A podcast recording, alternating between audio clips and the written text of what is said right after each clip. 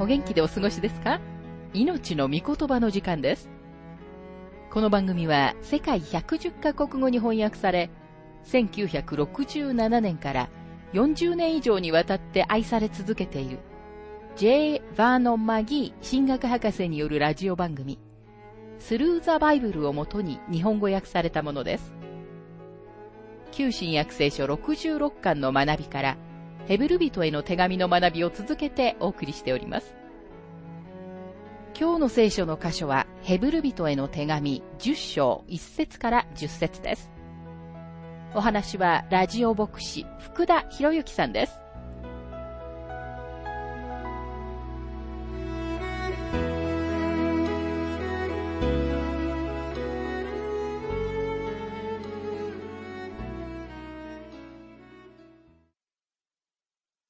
ヘブル人への手紙10章の学びに入りますが、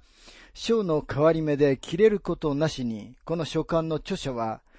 優れた生贄に関する主題を続けます。ヘブル人への手紙10章の一節。立法には後に来る素晴らしいものの影はあっても、その実物はないのですから、立法は年ごとに絶えず捧げられる同じ生贄によって、神に近づいてくる人々を完全にすることができないのです。九章を締めくくるにあたって著者は、もしもキリストが最初の来臨の時にご自分の死によってお救いにならなかったのなら、その後には裁き以外何も残されてはいないと言いました。もしあなたが救い主としてのイエス・キリストを拒否したなら、それ以上ないほどに悲しい葬儀をすることになります。マギー博士はご自分の経験を次のように述べています。私は多くの葬儀を執り行ってきましたが、その一部は救われていない人たちのためでした。救われていない人たちの家族には、葬儀の時にこれ以上ないほどの悲しみがあります。一つの例を思い出します。ほとんどアルコール中毒だった奥さんがご主人を亡くしました。彼女は彼にとても頼っていたのです。私は慰めのメッセージではなく、良い知らせのメッセージ、つまり福音を語ろうとしました。葬儀の後彼女は私のところに来て、まっすぐに私の顔を見て尋ねました。いくらかでも希望はあるのでしょうか？私は言いました。あなたのための希望はありますよ。しかし先に亡くなった彼には少しの希望もありませんでした。彼は神様に不敬なことを言う人物で、私に教会は嫌いだ。イエス・キリストは嫌いだと言っていたのです。彼は何でもクリスチャンのものは嫌いでした。彼の行く手には裁き以外の何者もありませんでした。一節にある何々ですからという表現で著者はこの章をはじめ罪のためのキリストの犠牲というテーマを続けます。立法には後に来る素晴らしいものの影はあっても、その実物はないのですからと書かれています。その中でも、モーセの立法は、イスラエルを教えた絵、または肖像として、良い目的に役立ったのです。神様はイスラエルをとても念入りに教えられたので、この民を厳しく裁かれました。主イエスが肉体を持ってそこにおられたとき、主はイスラエルの民に向かって次のようにも言われました。ルカの福音書13章の34節私はメンドリがヒナを翼の下にかばうようにあなたの子らを幾度集めようとしたことか。それなのにあなた方はそれを好まなかった。もしあなたが神様の裁きが本当に厳粛なものであったことを信じないのなら、旧エルサレム市街を歩いてみることをお勧めします。イエス様が活動された地域を歩いてみるのです。今日そのすべては瓦礫に覆われています。なんならエルサレムの町が裁かれたからです。主は幾度ご自分の選ばれた民をご自分のもとに集めようとされたことでしょうか主は彼らに幕屋の儀式の明らかな教えを書いた旧約聖書をお与えになったのです。彼らが持っていた光と私の先祖がずっと北のドイツで暗闇の中で生きていたことを対比してみてください。なんとまあ、彼らはその時代に異教的で野蛮であったことでしょうか。そしてスコットランドにいた方の私の祖先たちは汚く汚れていました。その後彼らのところに福音が伝えられ、ありがたいことに彼らの一部がキリストを信じたのです。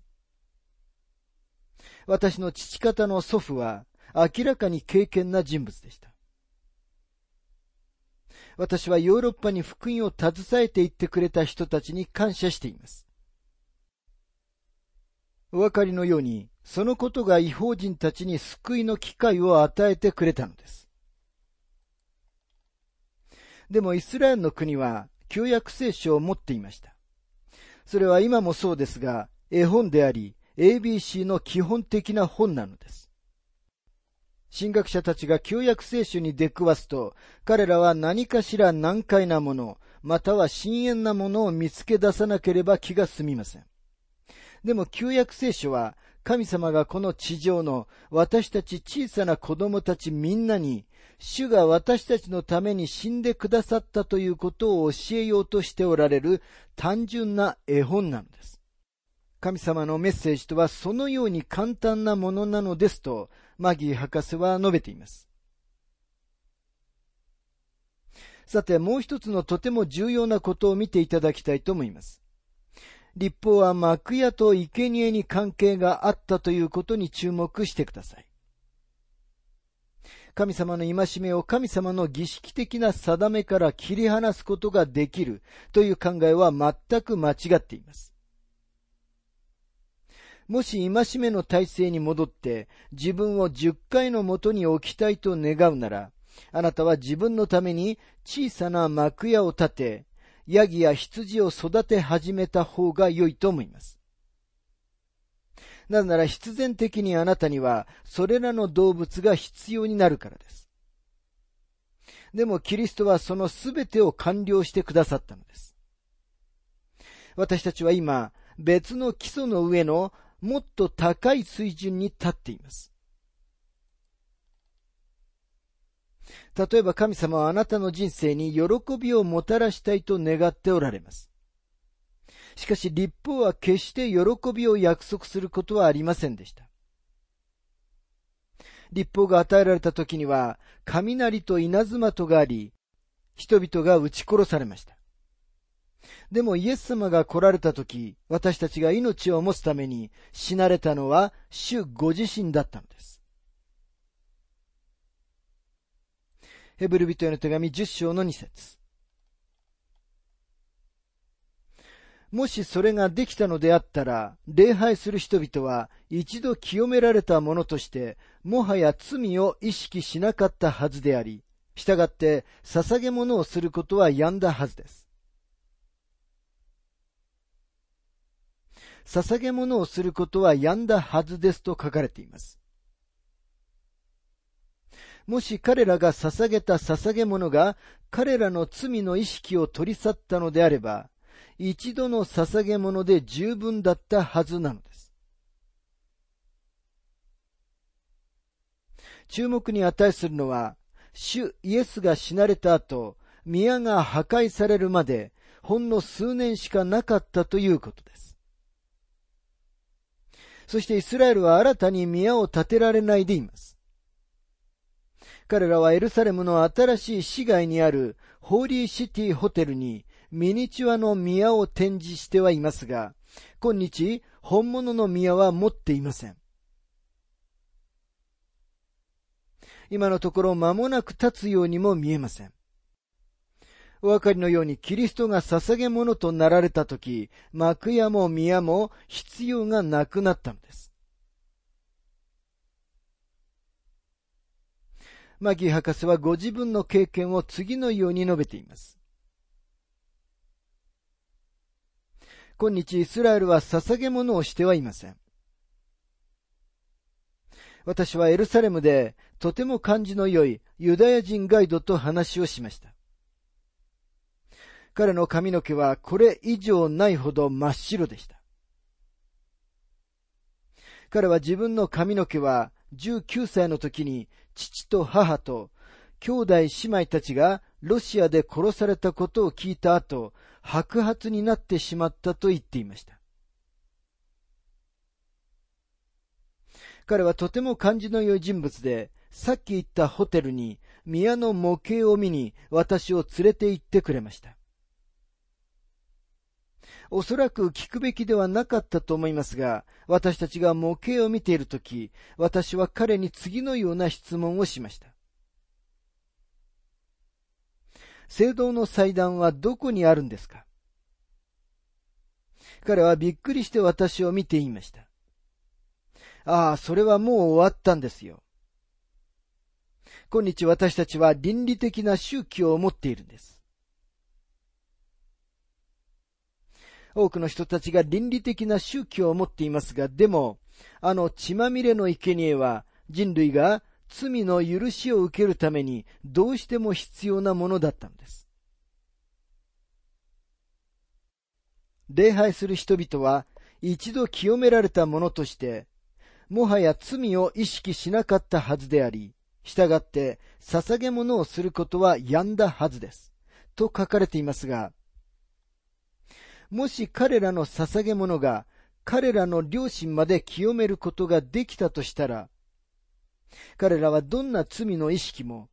罪の自覚も持たなくなっていたはずなのです。ヘブル人への手紙10章の3節ところがかえって、これらの捧げ物によって、罪が年ごとに思い出されるのです。ですから実際これらの生贄は、かえってイスラエル人たちに生贄の体制は完全ではないことを思い起こさせたのです。そうでなければ、彼らは毎日同じことを繰り返すために戻っては来なかったはずです。生贄はただの影であり、ギリシャ語でスキアン、つまり、ぼーっとした輪郭にしか過ぎなかったのです。古い生贄は影であって、決して本質ではありませんでした。そして影では十分ではありません。私たちは家の影に住むことはできません。本物の家が必要なんです。もう一度言いますが、もし生贄が完全なものであったのなら、それが繰り返されることはなかったはずです。例えばある人が自分は完全に病気が治ったと言いながら、まだ毎時間ごとに薬を飲んでいるのなら、その人は治ってはいないのです。そして毎年生贄を携えてくるとき、その人の罪は癒されてはいないのです。しかし最後の生贄をされたのはキリストです。人々が捧げた生贄の中では、人々は毎年罪を思い出しました。そして彼らは大いなる贖いの日を毎年持つのです。それは何を意味したのでしょうか向こうのゴルゴタの丘でイエス様が完了したと叫ばれるまでは答えはやってきませんでした。そしてその時罪の贖いは完了したのです。ですから次の年には大いなる贖いの日は必要ありませんでした。事実今日生贄をすることはイエス様の尊い血を踏みつけることに値します。ヘブル人への手紙10章の4節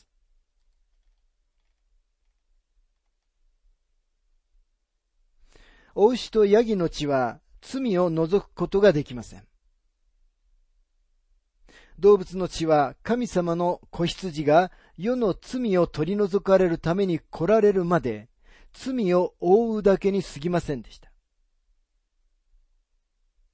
ヨハネ一章の29節にはこのように書かれています。その翌日、ヨハネは自分の方にイエスが来られるのを見ていった。見よ、世の罪を取り除く神の子羊。ヘブル人への手紙10章の5節から10節ですからキリストはこの世界に来てこう言われるのです。あなたは生贄や捧げ物を望まないで、私のために体を作ってくださいました。あなたは全焼の生贄と罪のための生贄で満足されませんでした。そこで私は言いました。さあ、私は来ました。聖書のある間に、私について記されている通り、神よあなたの御心を行うために。すなわち、はじめには、あなたは、生贄と捧げ物、全焼の生贄と罪のための生贄、すなわち、立法に従って捧げられるいろいろのものを望まず、またそれらで満足されませんでした。と言い、また、さあ私はあなたの御心を行うために来ました。と言われたのです。校舎が建てられるために全社が廃止されるのです。この御心に従ってイエス・キリストの体がただ一度だけ捧げられたことにより、私たちは聖なるものとされているのです。神様の御言葉のこの部分をあなたにとってとても意味深いものとするために、ここで旧約聖書を振り返ってみたいと思います。さて、出エジプト記に遡りますと、19章にはモーセの立法が、20章には10回が与えられる準備が書かれてあります。その後神様は慈悲深く、生贄の体制を用意されます。ご覧のように祭壇は立法とちょうどよく強調しているのです。そして21章には、なんだかとても場違いなことが書かれているように思われます。これは聖書の中でも最も麗しい言及の一つです。立法を与えられました。そして今神様はモーセに次のように言われます。出エジプト記21章の1節から6節あなたが彼らの前に立てる定めは次の通りである。あなたがヘブル人の奴隷を買う場合、彼は6年間使え、7年目には自由の身として無償で去ることができる。もし彼が独身で来たのなら、独身で去り、もし彼に妻があれば、その妻は彼と共に去ることができる。もし彼の主人が彼に妻を与えて、妻が彼に男の子、または女の子を産んだのなら、この妻とその子供たちはその主人のものとなり、彼は独身で去らなければならない。しかしその奴隷が、私は私の主人と私の妻と私の子供たちを愛しています。自由の身となって去りたくありません。とはっきり言うなら、その主人は彼を神のもとに連れて行き、とまたは戸口の柱のところに連れて行き、彼の耳を霧で差し通さなければならない。彼はいつまでも主人に仕えることができる。この当時もし耳に穴の開いた人物が歩いているのを見たら、彼は妻を与えられ、彼女のために永続的な区域という代価を支払ったのだと分かりました。これは素晴らしい定めであり、確かに素敵なことではありますが、どのような意味があるのでしょうかさて、その意味をたどってみたいと思いますが、詩編40編の6節から7節には次のように書かれています。あなたは生贄や穀物の捧げ物をお喜びにはなりませんでした。あなたは私の耳を開いて。これは、霧で差し通しての意味です。あなたは私の耳を開いてくださいました。あなたは全焼の生贄も、罪のための生贄もお求めになりませんでした。その時私は申しました。今私はここに来ております。巻物の書に私のことが書いてあります。これはヘブル人への手紙に引用されており、主イエス・キリストに適用されています。ここに聖書の中で最も美しい描写の一つがあります。主イエスはこの地上に来られ、大人になり、30歳で地上でのミニストリーを始められました。ミニストリーの終わりに来た時、主は、ヨハネ8章の46節で、あなた方のうち誰か私に罪があると責める者がいますか？ということがおできになりました。主はヘブル人への手紙7章の26節にあるように、清く、悪も汚れもなく、罪人から離れたお方でした。主はもしそうしたければ、いつでもこの地上から離れ、天に帰られ、この地上を罪の中に残しておくこと、あなたや私をそのまま罪の奴隷の状態に残しておくこともおできになったのです。でも主は私たちを愛されました。そしてヨハネ3章の16節にあるように、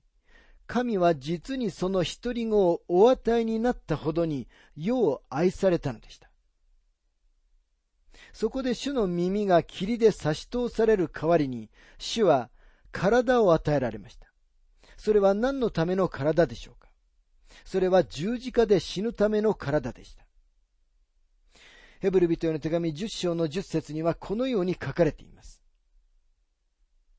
この御心に従ってイエス・キリストの体がただ一度だけ捧げられたことにより、私たちは聖なるものとされているのです。出エジプト記の定めに言及すると、もし主人が自分の奴隷に結婚するために女性を与え、この奴隷が彼女を愛したなら、彼は彼女と一緒に奴隷として残ることを選ぶことができました。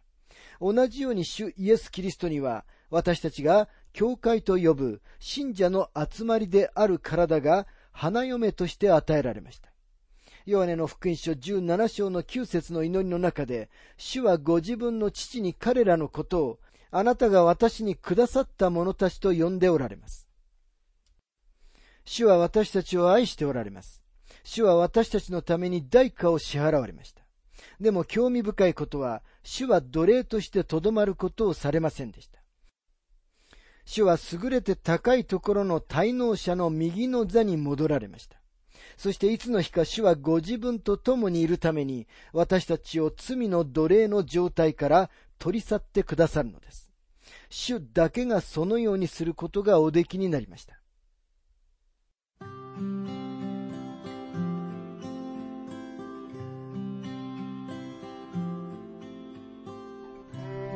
命の御言葉お楽しみいただけましたでしょうか？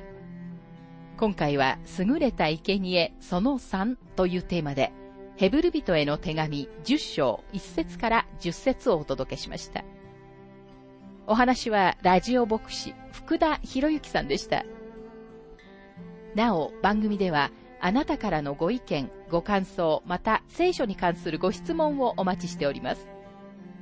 お便りの宛先は郵便番号592-8345大阪府堺市浜寺昭和町4-462浜寺聖書協会命の御言葉の係メールアドレスは全部小文字で ttb.hbc.gmail.com または浜寺 at 浜寺バイブル .jp hamadera bible.jp です。どうぞお気軽にお便りをお寄せください。それでは次回までごきげんよう。